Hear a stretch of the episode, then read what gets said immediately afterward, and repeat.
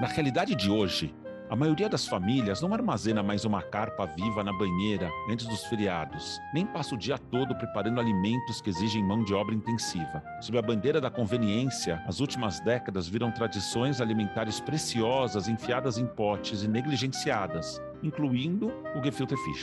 O gefilte fish já foi uma forma inovadora de esticar até onde um peixe poderia ir para alimentar uma família, um poderoso símbolo do campesinato europeu. A variedade enlatada, por outro lado, é um lembrete pungente de quanto nos afastamos dos velhos tempos, tanto que gefilte fish se tornou sinônimo de desatualizado, cinza, antiquado e velho mundo. Mas não precisamos aceitar a extinção dessa tradição ou dos sabores robustos, coloridos e frescos da cozinha ashkenazi. Sabemos que o gefilte fish, como o borscht, kvass e tantos outros alimentos do velho mundo, são excelentes quando feitos da maneira certa. Tudo se resume ao básico: qualidade, frescor, cuidado e criatividade. Gefilte fish não é apenas sobre a sua bube. Não se trata de kits ou de uma revolução gastronômica. Nosso objetivo é recuperar nossos alimentos consagrados pelo tempo e nos preocuparmos com seu sabor e com como são obtidos. É servir um prato com orgulho, não simplesmente por deferência a convenções vazias. Trata-se de levar as tradições alimentares a sério e recuperar a glória da comida ashkenazi, o que ela foi e o que pode ser. Esse é o texto do Manifesto Gefilte, que abre o livro de mesmo título de autoria de Jeffrey Yoskowitz e Liz Alpen, no qual os autores buscam novas receitas para comidas judaicas do Velho Mundo. Em uma época em que tantas práticas judaicas estão sendo revisitadas, o que está acontecendo com a nossa comida, tanto do ponto de vista das inovações culinárias e das receitas, quanto das mudanças nas regras de kashrut? É disso que trataremos nesse episódio do podcast 5.8, uma iniciativa da CIP, Congregação Israelita Paulista, para discutir o futuro do judaísmo e o judaísmo do futuro. Eu sou Rogério Kuckerman, economista, educador e rabino da CIP. E eu sou Laura Trachtenberg-Hauser, historiadora e socióloga da cultura. E hoje a gente tem o prazer de receber aqui a chefe Mônica Daj e o rabino Nathan Freller. A Mônica é chefe banqueteira há mais de 25 anos, e um de seus maiores reconhecimentos ao longo desse percurso veio em 2007, quando seu livro Segredo de uma Banqueteira, para receber em casa com sucesso, ficou entre os quatro melhores livros do mundo na categoria de primeiro livro de gastronomia de autor estreante, no prêmio concebido pela Gourmet Yearbook Awards. Uma de suas três cozinhas industriais é exclusiva para eventos kasher, acompanhando as raízes da família. Já o Natan trabalhou por mais de 10 anos aqui em casa, na CIP, na Congregação Israelita Paulista, como educador e assistente de rabinato. Como voluntário, foi ativo na colônia da CIP, Avanhandava, e liderou o Conselho Juvenil Judaico Sionista e o Departamento de Juventude da Federação Israelita do Estado de São Paulo. Como parte de sua formação rabínica, estudou para se tornar shoret e, mais tarde, se tornou mashgiach, na American Jewish University e no Camp Ramah da Califórnia. Concluiu sua formação no Ziegler School of Rabbinic Studies em Los Angeles em 2020 e desde então é rabino da congregação Etz Haim em Arlington, Virgínia. Muito bem-vindos, pessoal. E eu já vou começar com a nossa já tradicional primeira pergunta. Quem é Mônica por Mônica e quem é Natan por Natan? Mônica por Mônica, uma apaixonada pela união ao redor da mesa, o melhor lugar do mundo. Para eu me descrever, é, a minha história pela CIP é, é, fundamental. Eu sou um eterno Madrid. Eu comecei essa minha carreira pela, pelo mundo da educação judaica como Madrid e até hoje me entendo como um Madrid em tudo que eu faço. E além de tudo, shawarma é minha comida favorita, principalmente aquele de rua que você come com as mãos mesmo ao ar livre. É minha comida favorita de qualquer cozinha vamos por essa linha. Vocês se lembram do primeiro contato que vocês tiveram com a comida judaica? Lembram quando foi? Como vocês reagiram? E o que define se uma comida ou um prato faz parte da culinária judaica? Eu me lembro como se fosse hoje, com uns oito anos de idade, em volta da mesa da minha avó materna, uma mulherzinha de menos de um metro e meio, que tinha mãos de fada, cozinhava super bem, tudo que ela fazia era delicioso, mas eu acho que a comida judaica Ashkenazi, que é a que eu mais convivi, apesar de conhecer a Sefaradi também, ela vem junto com uma grande energia, né, de união e todo o sabor fica mais gostoso, né? Então a minha avó ela preparava quitutes maravilhosos, sempre com os básicos dessa cozinha, que era batata, cebola, e mesmo assim com muito sabor. Então, para mim, é tá muito arraigada em mim essa culinária. Minha família tem uma, uma tradição, tanto minha mãe quanto minha avó gostam muito de falar que elas podem não ser as melhores cozinheiras, mas elas sabem muito bem aonde comprar. E essa sempre foi a, a tradição familiar. E, mas a, apesar disso, é, o que mais me marca de pensar comida judaica não é só a comida em si. Que no meu caso, a primeira coisa que veio à cabeça com a pergunta de vocês foi, foi frango feito pela minha avó. E frango não. Você pode falar que não tem nada de judaico, mas isso aconteceu num Shabat, isso aconteceu numa sexta-feira à noite. E até eu começar a comer kasher e meu irmão ser vegetariano, sempre teve frango sexta-feira à noite, não tinha outra opção, tinha que ser frango. E com o passar do tempo, como uma boa família judaica, a gente foi se adaptando e mudando o cardápio dentro das necessidades e vontades de cada um dentro da família. Assim, justamente, né? O frango, como o Natan falou, o frango não é necessariamente judaico, né? Mas tem uma tradição judaica aqui que a Mônica trouxe, tem até uma forma de cozinhar. Então, o que define essa culinária? O que define um alimento, um preparo como judaico ou não?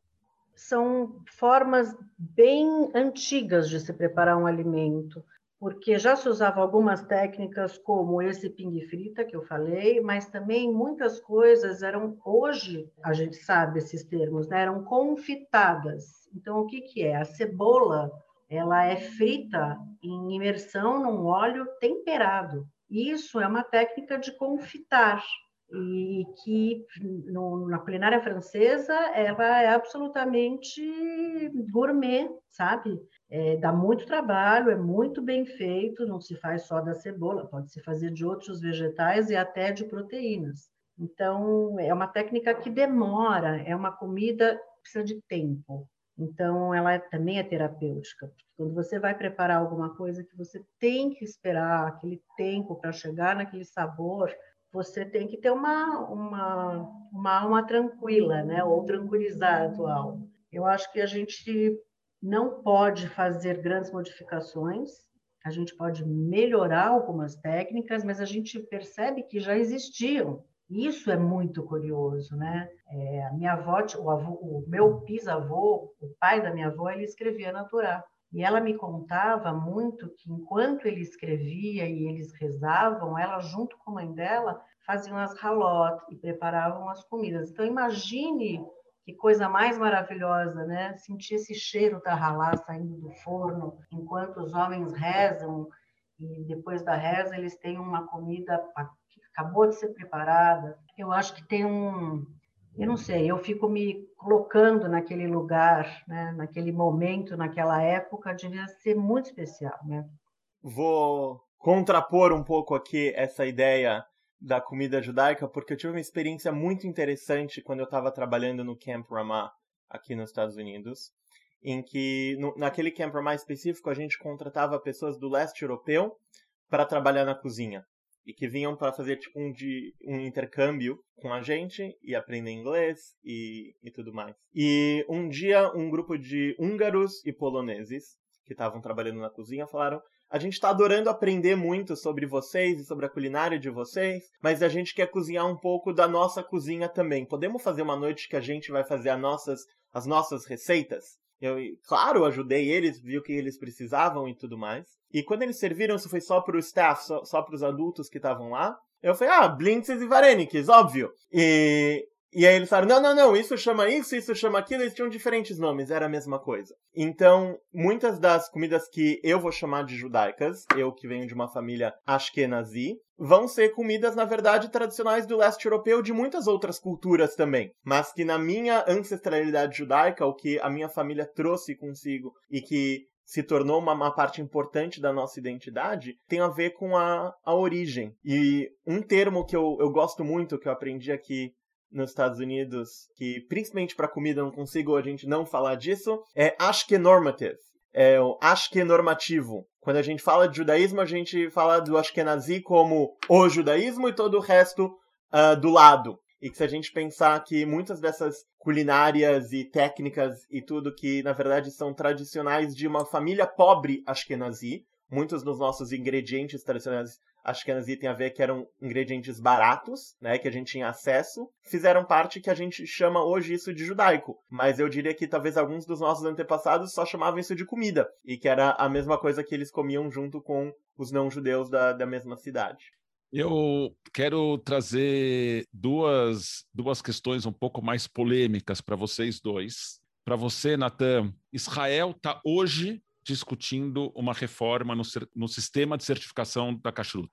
Em várias partes do mundo, a gente aponta para um sistema que contém muitos aspectos corruptos e que precisa de reformas profundas, inclusive para incorporar preocupações com os respeitos aos empregados, no trato humanizado com os animais, pela conservação do meio ambiente. Em 2008, um escândalo envolvendo um abatedouro kasher nos Estados Unidos, um abatedouro que adotava práticas abusivas no emprego de imigrantes ilegais, levou a reflexões profundas nessa área. De que forma as regras de kashrut estão mudando para incorporar essas preocupações? Ótima pergunta. E uma das minhas principais questões também com, com a kashrut. Só para contar um pouquinho a, a minha história, como eu cheguei nisso tudo, faz talvez uns quatro anos que eu estava justamente me questionando sobre essa questão ética da kashrut. E estudando com um dos meus professores, Rabino Eliot Torf, ele me contou de quando ele virou vegetariano e que ele estava estudando Talmud e Masachet Hulin, Tratado de Hulin, que, é, que discute as questões da kashrut, fala que é derech eretz, que é um, um bom, uma boa prática que para a pessoa ter o mérito de comer carne, ela tem que fazer o abate do animal uh, ah, para poder entender que uma vida foi tirada para aquele animal poder se transformar em comida. E que enquanto você não tem essa experiência de fazer isso você mesmo, você não tem o mérito, você não tem a, o direito de comer carne. E isso mexeu bastante comigo. Eu comecei a pensar o que, que eu gostaria de fazer diante disso. Eu não me achava capaz de ser um chorret naquele momento e de fazer o abate ritual. E no ano seguinte fui estudar em Israel. E lá tive a oportunidade de estudar com, com um professor meu, Rabino Shlomo Zakharov, a como que funciona o, o abate kasher. E no começo eu estava até um pouco reticente, não queria muito investir, porque achei que era mais por curiosidade, eu nunca ia fazer nada disso. E com o tempo eu fui aprendendo e, na verdade, fui me identificando muito mais com a necessidade de fazer esse processo de uma maneira correta, de uma maneira ética, que nem sempre a certificação kasher garante. Tem elementos extra que a gente tem que tomar cuidado, que uma comida pode ser kasher e mesmo assim ter alguns problemas éticos, como o Rabino Rogério mencionou. E eu fiz uma promessa para mim mesmo: se eu chegasse no dia de fazer o abate e terminasse com o frango numa mão, a faca na outra, sem a capacidade de fazer isso, eu ia virar vegetariano. Foi uma promessa que eu fiz para mim mesmo que eu, se eu fosse comer carne, eu queria poder seguir esse ensinamento do Talmud que eu acho tão uh, importante, tão significativo. E no final deu tudo certo e a gente fez um, um processo super cuidadoso e eu aprendi muito ao longo desses anos com o meu professor. E de lá para cá reduzi ainda mais o meu consumo de carne, que só o fato de ser kasher e separar a carne do leite, naturalmente você reduz seu consumo de carne. É, ainda mais para quem gosta tanto de chocolate como eu, não dá para manter os dois na, no mesmo nível. E hoje em dia eu tenho comido apenas carne que eu mesmo fizer o abate. Então faz alguns meses eu estive junto com o meu professor numa, numa fazenda de um, de um outro aluno dele, perto de Pittsburgh, e eu trouxe comigo, no mínimo, uns 15, 20 frangos e perus congelados que estão aqui no freezer da minha sinagoga. E a cada uma, duas, três semanas eu vou lá, pego um e faço, e essa é toda a carne que, que eu tô comendo. Essa questão do, das agências de kashrut e toda a parte da, da corrupção não, não é nova, infelizmente, na comunidade judaica ao, ao redor do mundo. Em Israel é, uma, é muito interessante que isso está virando, na verdade, o, o grande elemento de batalha entre os ultra-ortodoxos, que têm o poder do rabinato-chefe, e ortodoxos mais moderados e não ortodoxos, que não querem dinheiro público sendo garantido para essas máfias, para esses grupos que controlam toda a certificação no país. Ainda está um pouco cinzento de qual que vai ser essa solução é uma solução mais capitalista, que realmente quer poder brincar e jogar com os preços e ver quem vai oferecer um serviço melhor por um preço mais baixo e assim abaixar também o preço da comida em Israel, que é muito cara, e tentar também garantir que qualquer tipo desse, de escândalo desse tipo vai ser facilmente controlado, porque ninguém mais vai comprar se tiver um escândalo dentro da sua certificação. Então, tentar utilizar a competição de mercado como um fator para justamente deixar o serviço melhor. Aqui nos Estados Unidos existiram uh, alguns projetos muito interessantes, um especial dentro do movimento conservador, no qual eu estudei e faço parte, que chama Magen Tzedek. Já faz mais de 10 anos que o projeto começou e, na minha opinião, acabou. É um projeto que nunca teve tração, na verdade, dentro da comunidade judaica. Ele foi uma linda ideia e que dependia de rabinos que estavam apaixonados pelo tema e queriam fazer acontecer mas a, se tornou impraticável no momento que não tinha o lado comercial apoiando. A certificação de kashrut nos Estados Unidos depende muito do ambiente ortodoxo. E o movimento conservador não tem um volume suficiente para garantir suas próprias instituições nesse sentido. O que a Magen Tzedek estava tentando fazer era uma certificação de kashrut ética, ou seja, garantir, por exemplo, que nem nesse caso que o Rabino Rogério trouxe, que os trabalhadores seriam pagos uh, de acordo com as leis e que não seriam uh, explorados e que os animais fossem tratados de uma maneira correta também e por aí vai. Em Israel teve uma, uma experiência similar chamada Tav Hevrati, que no que eu tenho escutado recentemente também já não existe mais da maneira que foi pensada. Fazia parte de uma ONG chamada Bemagalei Tzedek, no, nos Círculos da Justiça. E Tav Hevrati é uma, uma teudá, uma certificação social. O que, que isso queria dizer? Não tinha nada a ver com kashrut, era só a ideia da kashrut de ter uma certificação. E essa ONG certificava que o restaurante tinha uh, espaços acessíveis, então tinha que ser acessível para alguém com cadeira de roda. Tinha que ter menu em braille, tinha que ter várias coisas para ser acessível a todos os tipos de necessidades e tinha que ser pago todo, tudo tinha que ser feito de acordo com a lei do país. Se você tivesse qualquer irregularidade com a lei de Israel, você não, não ganhava essa certificação. E o que eles fizeram que eu achei muito interessante era mostrar para os donos dos restaurantes que era importante que eles continuassem seguindo isso. Eles deram um tipo cartão de visita para todo mundo que queria apoiar. E aí, quando você ia no restaurante pagar a conta, você deixava aquele cartão de visita para falar para o dono do restaurante: eu vim aqui porque eu concordo com os mesmos valores que você, porque eu apoio isso que você está fazendo para incentivar que os donos de restaurante também continuem fazendo isso. Todas essas são ideias maravilhosas, mas infelizmente eu diria que a gente andou para trás e eu não vejo nenhuma delas sendo efetiva dentro do, do mercado no qual a gente faz parte hoje em dia. Obrigado pela resposta, Natan. Vou também dar um certo pushback. A lei do abate de animais na cidade de São Paulo tem alguma mecânica através da qual o animal tem que ser abatido. E a lei estabelece uma exceção para o abate ritual judaico e muçulmano. Dizem as pesquisas que a norma estabelecida na lei fora da exceção causa menor sofrimento ao animal que a exceção para o abate ritual. Se o valor por trás do abate ritual judaico é causar o menor sofrimento possível ao animal, no momento em que a ciência descobre que tem uma técnica que causa menor sofrimento ao animal do que a técnica anterior. Não é o caso da gente mudar a, o procedimento para manter válido o valor? Acho super própria a questão e acho que a gente tem seguido isso em várias áreas da cachuta. Eu vou dar um exemplo. De maneira geral, na, na indústria, frangos têm sido alimentados também com hormônios e com outras coisas que ajudam eles a crescer mais rápido e assim ser mais efetivo para o mercado. É mais barato porque você deixa o frango vivo por menos tempo e ele chega num tamanho maior. O que acontece muitas vezes é que esse animal vai desenvolver um busto muito grande, um peito muito grande e as pernas muito pequenas. E ele não consegue se sustentar, não consegue andar. E muitas vezes vai inclusive romper tendões e músculos. Existe uma coisa que foi desenvolvida recentemente e que se você está trabalhando com algum frango que vem dessa indústria, você tem que pegar tipo um estilete e cortar na parte de trás da coxa do frango e sentir, ver os tendões se eles estão intactos. Vai ser que nem um elástico que você estourou. Dá para ver claramente que aquele tendão foi rasgado, esse frango não tá caché.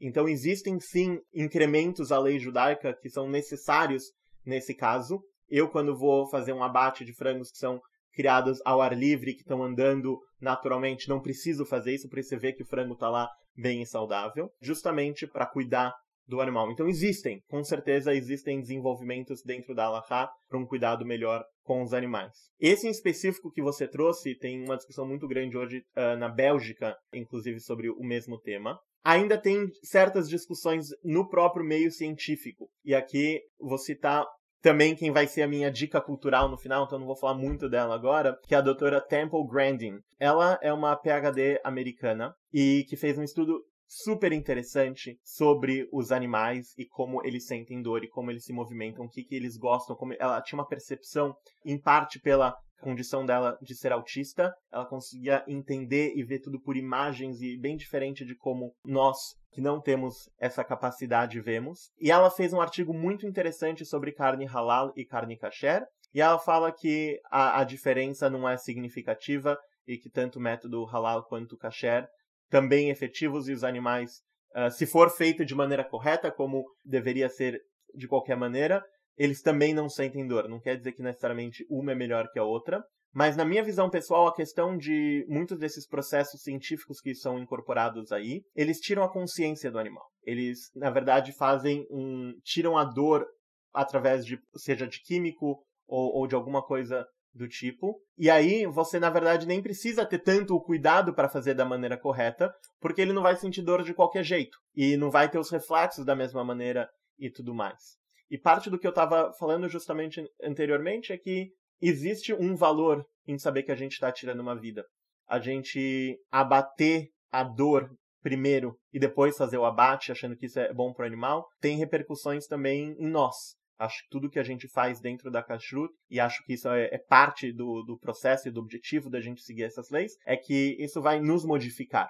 Bem, quando a gente faz abate de, de frango ou de animais selvagens, a gente tem que fazer uma mitzvah chamada kisuidam. A gente tem que cobrir o sangue com terra. Muitos rabinos se perguntaram, mas qual que é o significado, qual o sentido dessa mitzvah tão estranha, que para vacas e outros mamíferos domesticados não precisa. E uma da, dos ensinamentos que eu gosto mais do Sefer Hinur e, e do Rambam falam muito sobre a ideia de compaixão. É como se a gente estivesse dando um enterro àquele animal. Existe uma crença, principalmente para humanos, que a alma está no sangue e que alguns têm esse ensinamento também para os animais. Então, o sangue é o sinal da vida. E ao a gente cobrir o sangue, a gente está dando um, um, descanso, a gente está dando realmente um, um fim mais respeitoso para aquela vida que a gente está tirando. E eles ensinam que o maior objetivo disso é ensinar a nós, seres humanos, a compaixão. E quando a gente faz isso, a gente está mudando quem a gente é através dessas leis também. Sabe uma coisa que eu que me fez pensar agora com, com tudo isso que o Natan falou? Há um pouco mais de 10 anos eu comecei a fazer comida kasher e no início eu questionei muito, porque tem muitas é, muitas regras, sabe? Coisas que eu nunca tinha ouvido falar. E aí eu cheguei à seguinte conclusão: eu questionei, questionei, não tive respostas como eu gostaria de ter e parei de questionar. Enxerguei a, o kasher como um trabalho e não como uma filosofia interna. Eu não trabalho com, com carne, só com leite, porque senão eu teria que ter mais uma outra cozinha. E eu percebo que no, no meu segmento de eventos, 90% é, opta, mais até 95% opta por leite. Agora, a carne cada vez menos tem sido consumida, né? As, no, as gerações dos anos 90, no 2000, tem uma tendência imensa para o vegetariano. E eu não sei aonde isso pode se cruzar, eu acho que a gente podia falar um pouco sobre esse assunto, porque é tão sofrido ter que fazer o abate, é tão duro você parar e pensar que você tem que matar um animal para poder se alimentar, que a gente não pensa muito nisso, né? A gente pensa pouco nisso. A gente vai e come. Quando eu paro e penso nisso, eu como muito menos. Na verdade, eu cada vez menos como carne. E eu acho que tem a ver com essa consciência nossa, né? De, um mundo mais sustentável e, e, e dá para trazer toda essa parte que o Nathan falou sobre a compaixão e o respeito, né? Por uma vida. Sim, e Mônica, assim, trazendo isso, né, que você colocou aqui, eu acho que cada vez mais, é, não só a questão da carne, mas a questão dos orgânicos, a questão dos pequenos produtores, a questão do desenvolvimento sustentável, acho que se reflete na alimentação das pessoas, né? Eu queria saber de você, assim, quanto você sente essas tendências, não só da carne que você colocou aqui, a diminuição da carne, que é uma indústria complicada, não só a kasher, mas a mundial é muito complicada. Como você sente essas outras tendências sustentáveis que são cada vez mais importantes para as pessoas pessoas na alimentação? Eu acho que existe uma força muito grande, um olhar muito grande dos chefes e chefes importantes para esses pequenos produtores. Inclusive, há três semanas atrás, teve um problema com um produtor de queijos e fecharam, a Anvisa fechou a fazenda e ele vive disso com a família toda e é um produto de alta qualidade, sabe? Como tudo, Laura, eu enxergo que quando entra a política e o poder, fica muito nebuloso. E a gente tem acesso até certa parte, e depois a gente passa a não ter mais o acesso. Então, os pequenos produtores, por trás disso, existe uma máfia de empresas que, se puderem não beneficiar, vão fazer isso, porque vão brigar de certa forma. Obviamente, que seria máximo se a gente tivesse muito mais acesso aos orgânicos, eles ainda são caros, apesar de que eu sou uma frequentadora da, do Parque da Água Branca, que tem a feirinha orgânica e tem coisas que você compra mais barato. Hoje eu tenho muitos amigos que têm cestas orgânicas que entregam semanalmente. Tem muitas coisas que a gente já tem acesso, exceto frutas, né? Verduras eu acho que já dá para a gente até encarar em comer só orgânico. E o sabor é outro, você percebe que o tomate ele tem gosto de tomate. É, agora, a fruta é um problema, porque manter um orgânico em frutas é caro. As frutas elas não, elas morrem. Você não consegue produzir em quantidade. Complementando a Mônica, que eu concordo totalmente que temos que privilegiar orgânicos e produtores locais, isso é parte da equação toda né, do, do sistema. E na questão que você trouxe antes, Mônica, de das pessoas preferirem uma refeição sem carne, eu estou vendo essa tendência muito forte entre sinagogas, onde são instituições que não estão mais nem permitindo carne. Em vez de ter uma cozinha para leite, uma cozinha para carne, não. A nossa cozinha é vegetariana todas as refeições dentro da sinagoga são vegetarianas, por essa questão ética, justamente, e facilitar para que todo mundo possa comer. Isso vem principalmente de rabinos e rabinas vegetarianos. Uma das sinagogas que eu e o Rogério a gente frequentava lá em Los Angeles, a rabina é vegetariana, e ela falou: olha, esse é meu valor, eu sou rabina da sinagoga, e vamos todos ser vegetarianos, e com isso muitos membros da comunidade começaram a aprender sobre isso e se tornaram vegetarianos também. Existe um crescimento muito grande dentro da comunidade judaica, em especial observante, uh, mas também dentro da secular, de mais e mais vegetarianos. Isso, na verdade, tem tudo a ver com a Torá. Porque a gente vê na criação do mundo, quando Deus cria a terra e literalmente dá a Adama Arishona, o primeiro ser humano, a possibilidade de usufruir da terra, permite apenas o usufruto das frutas e verduras, não dos animais. Os animais poderiam ser usados para trabalhar a terra, mas não como comida. Apenas no capítulo 9, depois da história de Noé, da arca de Noé, que vai existir a permissão de comer carne, quando for um desejo muito grande. Entender que o mundo tinha se desenvolvido e que existia uma necessidade e, e permitir, assim, ainda em quantidades mínimas, eh, nunca foi uma coisa aberta. Parte da ideia das leis da kashrut por trás é justamente limitar o consumo da carne. É tão difícil que justamente a gente tem que comer menos. E um dos meus principais objetivos como um educador nessa área é ensinar as pessoas que frango não nasce na, na, prateleira do supermercado. Quando a gente tiver uma consciência maior de que tem todo um processo, tanto para o animal quanto humano, de dedicação e trabalho físico, para que aquilo esteja pronto e limpo para você simplesmente colocar na sua na sua assadeira, na sua frigideira e comer. Tem todo um processo por trás que é importante que todo mundo saiba. Isso, no meu caso, me traz uma proximidade ainda maior com a comida. Eu acho que para muitas pessoas, quando eu conto isso, elas falam: ai, ah, nem me fala que senão eu vou parar de comer. Eu falei, então talvez é uma. É bom que você ouça e talvez pare de comer, se isso realmente te incomoda. Mas eu, para mim, saber disso, na verdade, eleva para mim a santidade daquela ação. É. Só discordar um pouquinho do Natan, eu na criação dos meus filhos, várias vezes eles falam assim, mas como você pode dizer que não pode fazer isso se você faz isso? Tá certo? A Torá tem um relacionamento com Deus, que é basicamente através do sacrifício animal. Então, tem esse Deus, que na história de Noé fala, fala de Reach que gosta do, do cheiro da carne queimada. Eu não tenho certeza se a Torá tem essa perspectiva vegetariana. Eu acho que rabinos posteriores re retrojetam na Torá os seus próprios valores. Não acho que a kashrut necessariamente tem, tem essa preocupação que as pessoas sejam vegetarianas. Acho que tem outras preocupações na kashrut, em particular com a separação entre judeus e não judeus, e criar normas sociais que fizessem com que judeus e não judeus não pudessem compartilhar a mesma mesa, porque as práticas alimentares eram tão diferentes. E também não tenho certeza se a lógica, se existe uma lógica por trás das regras de kashrut, além de Deus determinou que fosse assim, está escrito na Torá, e é assim que a gente se conduz. Eu quero fazer uma outra pergunta para Mônica. Mônica, você, numa das suas primeiras respostas, você falou um pouco que a gente não deve mudar a culinária judaica. Eu, eu perguntei para o Natan se, frente às, às, descobertas da ciência, se a gente tem que mudar as regras de kashrut. Eu quero perguntar para você se, se faz sentido um pouco a gente, a gente mudar essas regras. Quer dizer, a gente na culinária ashkenazi, a gente tem uma culinária muito intensa em alguns ingredientes, batata, por exemplo, que era um ingrediente que era barato, disponível para famílias judias pobres,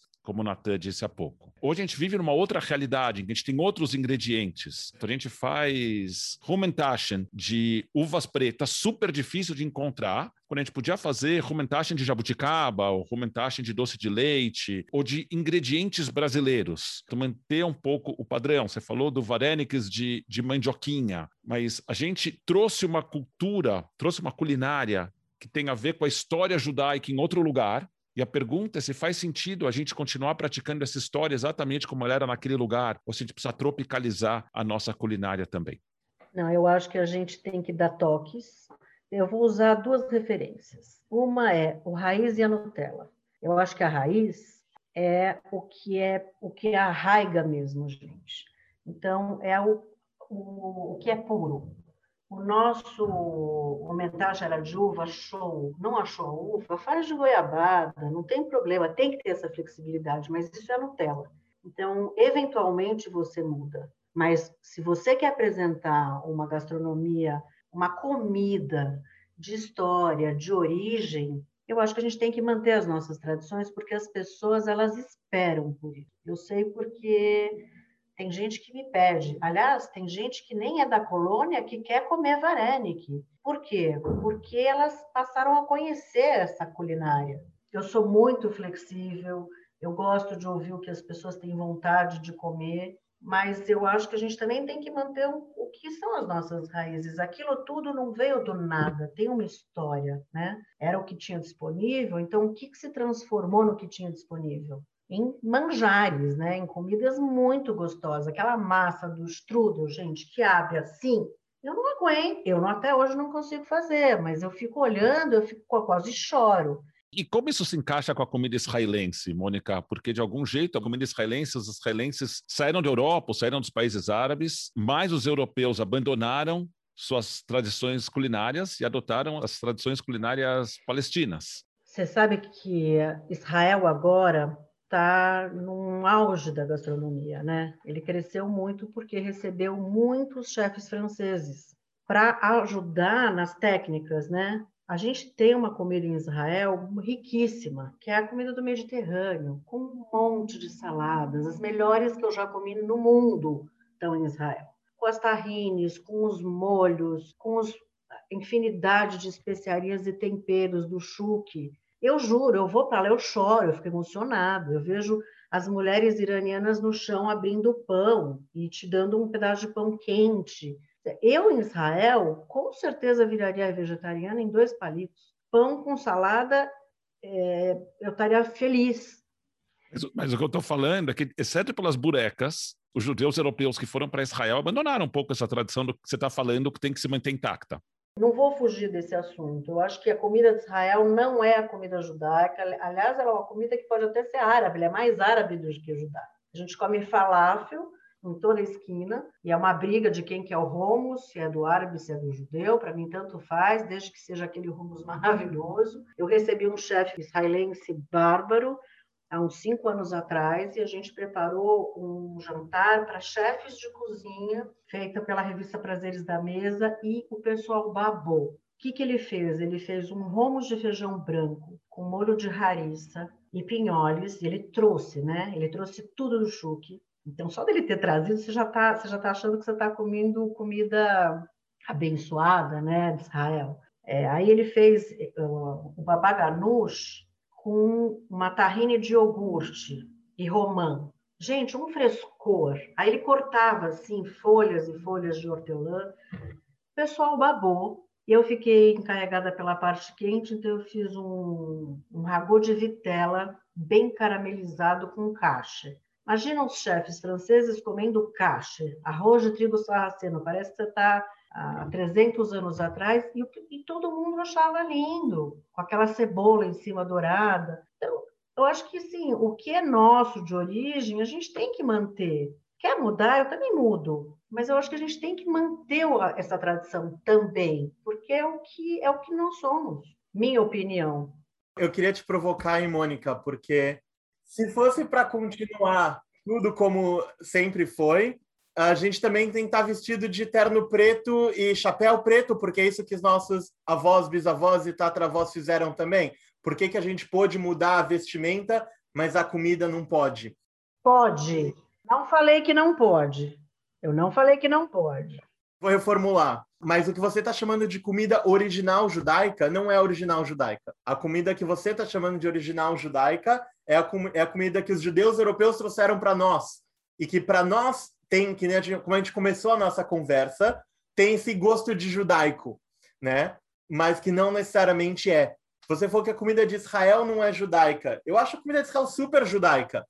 O fato de você comer sem nenhuma preocupação, com nenhuma questão de higiene, é super judaica e é super israelense. Essa coisa que em Israel você come tudo com a mão, tem muita influência mediterrânea e também é judaica. E fazer o vareniques de mandioca também é judaico, é o judaico brasileiro. Não deixa de ser judaico, continua judaico. Se a gente elevar o vareniques e a bureca ao patamar da única comida originária judaica, eu acho que a gente está desfavorecendo nossa própria cultura, que é tão rica e que tem muitas comidas originárias judaicas. E que eu acredito que o que torna uma comida judaica não é necessariamente a história, a história é parte dela, justamente como eu comecei. Existem as mesmas comidas que na Hungria e na Polônia são consideradas comidas húngaras e polonesas e não judaicas, e aqui elas são chamadas de, de comidas judaicas. Então, o que torna não pode ser só a história, mas também a roupagem, que nem você falou, de quando a gente come elas nas festas judaicas, ou o processo dela ser feita utilizando tradições que a gente tem como judaicas, mas eu, eu diria que vai ainda mais nessa questão. E a kashrut, para mim, é parte dessa identidade. Eu acho muito interessante quando a gente fala de comidas judaicas que não são kasher. Eu acredito que a, a culinária judaica tem uma, uma linha que deve seguir uh, como parte de ser autêntica, uma comida kasher. Mas, de novo, pode fazer uma comida judaica não kasher? Pode. Aí é onde eu falo, olha, mas não é onde eu eu vou achar que a gente tem que investir tanto, mas o judaísmo evolui e a, e a, comida judaica vai ter que evoluir junto, senão em algum momento talvez a, a, comida vai deixar de ser judaica porque o judaísmo, talvez por algumas das, das questões que a gente mesmo está trazendo aqui sobre vegetarianismo, sobre consumo ético e tudo mais, isso está evoluindo junto com o judaísmo e a comida vai ter que acompanhar. Eu concordo. Eu não, eu falei desde o início que eu sou flexível eu só não concordo de mudar a origem. Então, aonde você leva? Na forma de fazer, usando a tecnologia a seu favor. Não tem o menor sentido a gente ficar com vestimenta preta num calor de 40 graus. Como não tem o menor sentido se você tem o rolo para abrir massa, ou se você precisa abrir a massa num cilindro, você não usar. Eu abro a minha massa de varenique na mão porque ela não chega na espessura que eu preciso no cilindro mas eu começo no cilindro para depois abrir.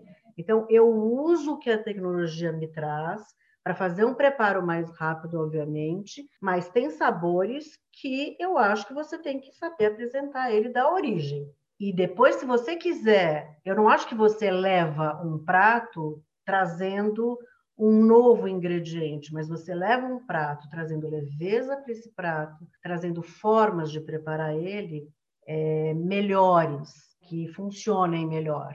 Agora, a comida judaica da Mônica é a comida que minha avó trouxe para mim.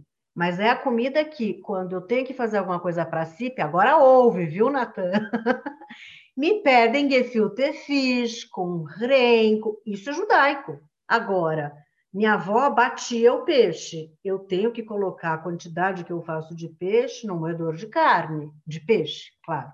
Então, é a forma que você faz. É assim que você leva. Eu posso dar uma leveza usando alguma coisa, alguma coisa diferente que ela não usava? Posso. Mas o sabor, se você fala, Mônica, vem cá, nós vamos comer hoje um varenike de mandioquinha com um peixe. Não, isso para mim é tudo bem, eu posso comer, mas eu não estou me sentindo é, na Polônia, violinista do telhado tocando, porque é isso que eu sinto quando eu estou comendo a comida da minha avó, que eu amo, mas não é judaica. Gozado, o que é comida judaica, então? Se você dá um Google, vai aparecer varenik, cache, bureca, não é? Depende aonde. O Google ele é diferente em cada lugar do mundo. Se você for em Israel e dar um, um Google pesquisando em hebraico, você vai ter outras respostas, talvez, principalmente da cozinha Sfaradi, que influencia super Israel, e também a comida judaica, que eu ensinei para todo mundo aqui o termo ashkenormativo, né, que a gente tem que fugir um pouco de pensar judaico só o ashkenazi e expandir um pouco nossos horizontes. Eu queria tocar num tema que o Rogério levantou, sobre a, o porquê da kashrut, né? Por que, que isso ainda é um tema importante? Se ele, na verdade, não é um, um conceito exclu, exclusionário, né? Que tenta realmente separar o judeu do outro. Eu acho que é. Eu acho que, originalmente, sem dúvida nenhuma, isso é uma das origens da kashrut. Uh, mas eu olho para ele não pela questão de excluir outros, mas senão pelo fato de tentar agregar os judeus, é, como um objetivo de uma sociedade que tem como necessidade religiosa todo um sistema para produzir a carne kasher, como a gente está falando, não é simples. Isso vai transformar a comunidade judaica em, em, mais unida, em estar tá sempre próxima e tudo. E por isso que eu odeio tanto essas máfias que a gente estava falando isso, porque eles estragam justamente um dos objetivos iniciais da kashrut, que é trazer as pessoas para ficarem cada vez mais próximas através da comida, que eu acredito que é o que muitos de nós estamos tentando com isso tudo. Então, quando a gente pensa na kashrut como essa parte da identidade é, central da comida judaica e que ao, ao, longo do tempo também sofreu essas modificações, o, o Rabino Rogério comentou que ele vê como uma das principais razões de por que a gente segue a kashrut, porque Deus explicou e está na Torá. Vou contar um segredo para muita gente. Muita coisa não está na Torá, não principalmente na área da cachuta, a gente tem uma lista de animais que pode, lista de animais que não pode. A gente que vai ter que depois entender que, que, que conceito a gente pode criar a partir dessas listas. Mas a Torá trabalha muito mais com, com as listas dos animais conhecidos. O Peru foi matéria de muito debate até entenderem o que, que era o Peru. Por muitos anos, muitas comunidades falaram: olha, o Peru não está na lista mas é porque era uma ave que vinha de outras partes do mundo da qual eles não conheciam. Existe um lugar na Torá que fala é, que você tem que fazer o abate. O abate na Torá ele é, fei, ele é muito mais focado justamente nos abates rituais, que nem o Rabino Rogério estava comentando. Então, quando fala sobre comer carne, tem um lugar que fala que o abate tem que ser kasher tzivitiha, conforme eu te ordenei. E isso traz a pergunta para a gente de como assim? Aonde? Porque não está no resto. Eu li a Torá inteira, não tem nada falando sobre como esse abate tem que ser feito. E olha como que a, os rabinos vão fazer essa conexão. Uma das principais leis da kashrut, em hebraico a gente fala rov echad ba'of, rov shnaim ba'behemah. Para fazer o abate do frango, você tem que cortar a maioria de um e a maioria de dois para os animais uh, mamíferos. O que, que é um ou dois que a gente está falando? São os simanim, os sinais uh, do corte kasher, o esôfago e a traqueia. Então, para um abate de frango ser kasher, você tem que cortar claramente a maioria de um dos dois, e de uma vaca, de uma ovelha, a maioria dos dois. o valor numérico em gematria de Rov Echad Ba'of, Rov Shnaim Ba'behemah, é exatamente o mesmo daquela frase que está na Torá, Kasher Tziviticha, conforme eu te ordenei. Por causa dessa comparação numérica que existe, os rabinos vão falar, olha, está aqui a prova de que esse modelo que a gente desenvolveu depois, na verdade, já estava prescrito lá atrás na Torá. E isso é muito tradicional em todas as áreas da lei judaica. A Torá, ela não é um bom manual de como ser um judeu no século 21. A Torá é a base de toda essa tradição, e aí acho que faz uma conexão interessante com o que a Mônica estava trazendo, de pensar qual que é a raiz, da onde que viemos, qual é essa conexão que a gente tem com o passado, mas a nossa tradição rabínica sempre vai construir em cima disso. Muitas das leis que a gente tem mais rígidas, menos rígidas sobre cada um desses temas, não necessariamente estão na Torá, mas fazem parte da nossa interpretação que a gente dá frente à realidade na qual a gente vive. Assim, gente, o fato é, no final das contas, que cozinhar é um ato extremamente cultural e cheio de significado. E tem um autor que eu gosto muito, um autor africano chamado Mia Couto. Para mim, ele descreveu o ato de cozinhar de uma maneira belíssima, num conto dele que se chama A Avó, a Cidade e o Semáforo. E ele fala que cozinhar é o mais privado e arriscado ato. No alimento se coloca ternura ou ódio. Na panela se verte tempero ou veneno. Quem assegurava a pureza da peneira e do pilão? Como podia eu deixar essa tarefa tão íntima ficar em mão anônima? Aí ele termina falando: cozinhar não é serviço, cozinhar é um modo de amar os outros. Aí eu queria perguntar para vocês: aqui a gente está discutindo, o propósito do 5.8 é discutir qual é o futuro do judaísmo e o judaísmo do futuro. Como vocês acham que vai ser a culinária e a alimentação judaica do futuro, considerando tudo que a gente falou? Quais são as transformações possíveis sem perder as raízes e os significados? A gente falou sobre isso e eu só vou repetir, que eu acho que é uma preocupação mesmo de você manter as tradições e manter de geração em geração, que se fala muito no judaísmo isso.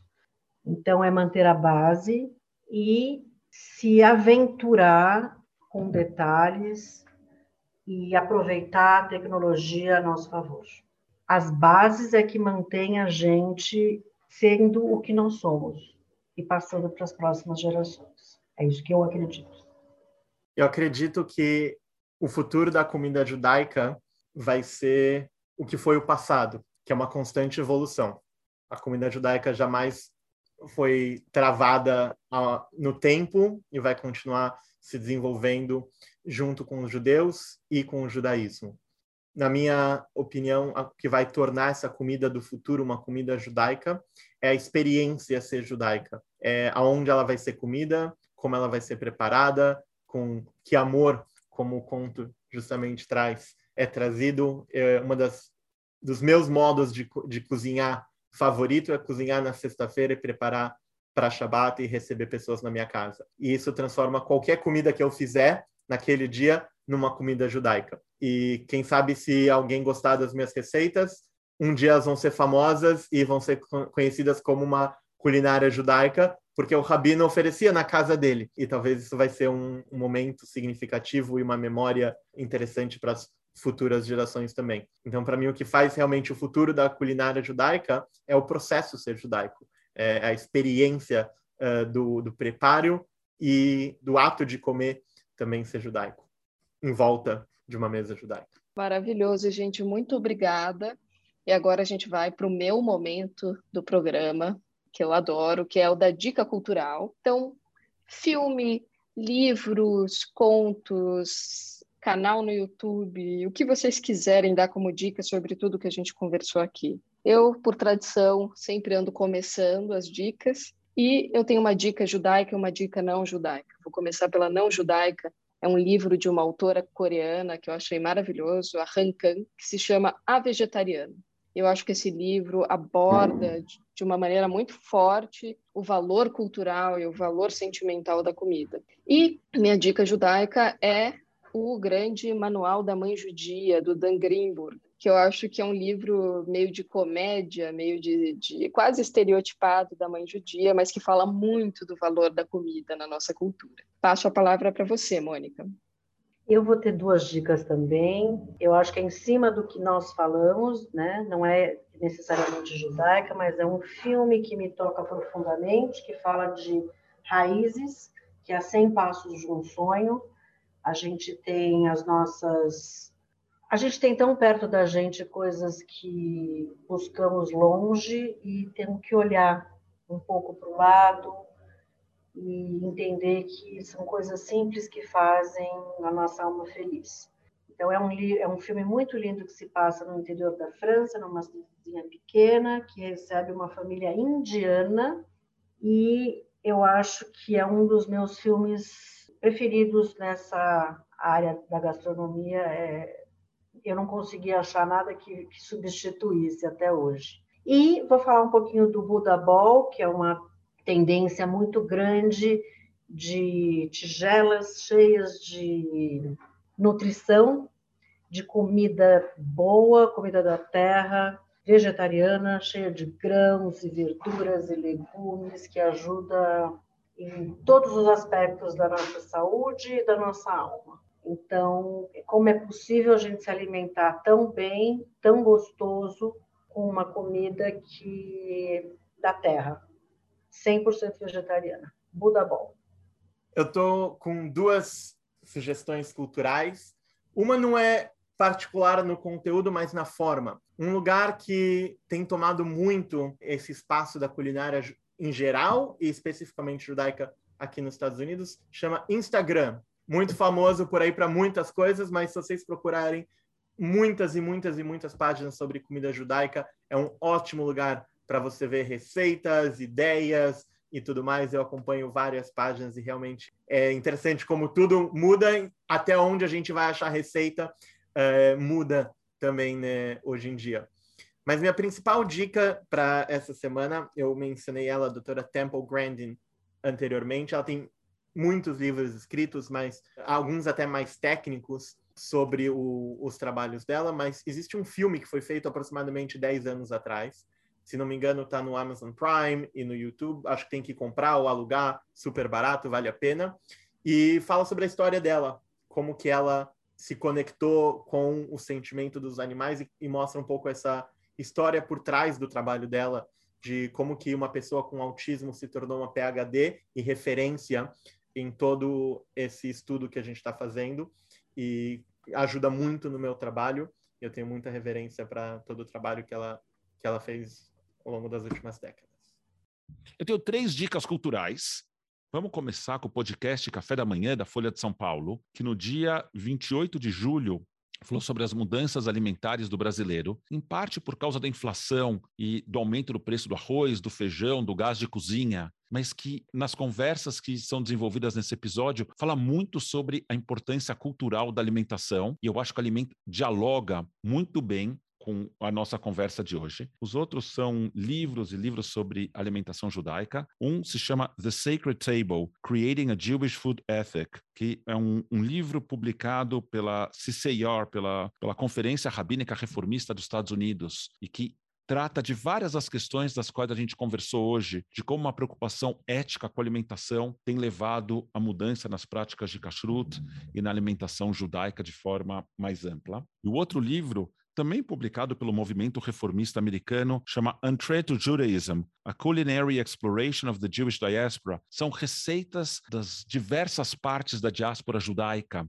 que apresenta junto com as receitas, apresenta a história da comunidade judaica daquele lugar. Tem um, um, alguns capítulos iniciais e que contam um pouco da relação dos judeus com a comida, uma obra muito, muito interessante. A gente vai ficando por aqui. Eu quero agradecer especialmente ao Natan e à Mônica por essa conversa deliciosa, sem trocadilhos, sobre a comida judaica no passado, no presente e no futuro. Agradecer a Laura pela parceria de sempre, a condução desse projeto, a missa pela edição do episódio, a todos os profissionais e voluntários da Congregação Israelita Paulista. A gente vai ficando por aqui, a gente volta daqui a duas semanas e a gente vai continuar explorando o futuro do judaísmo e construindo juntos o judaísmo do futuro. Se cuidem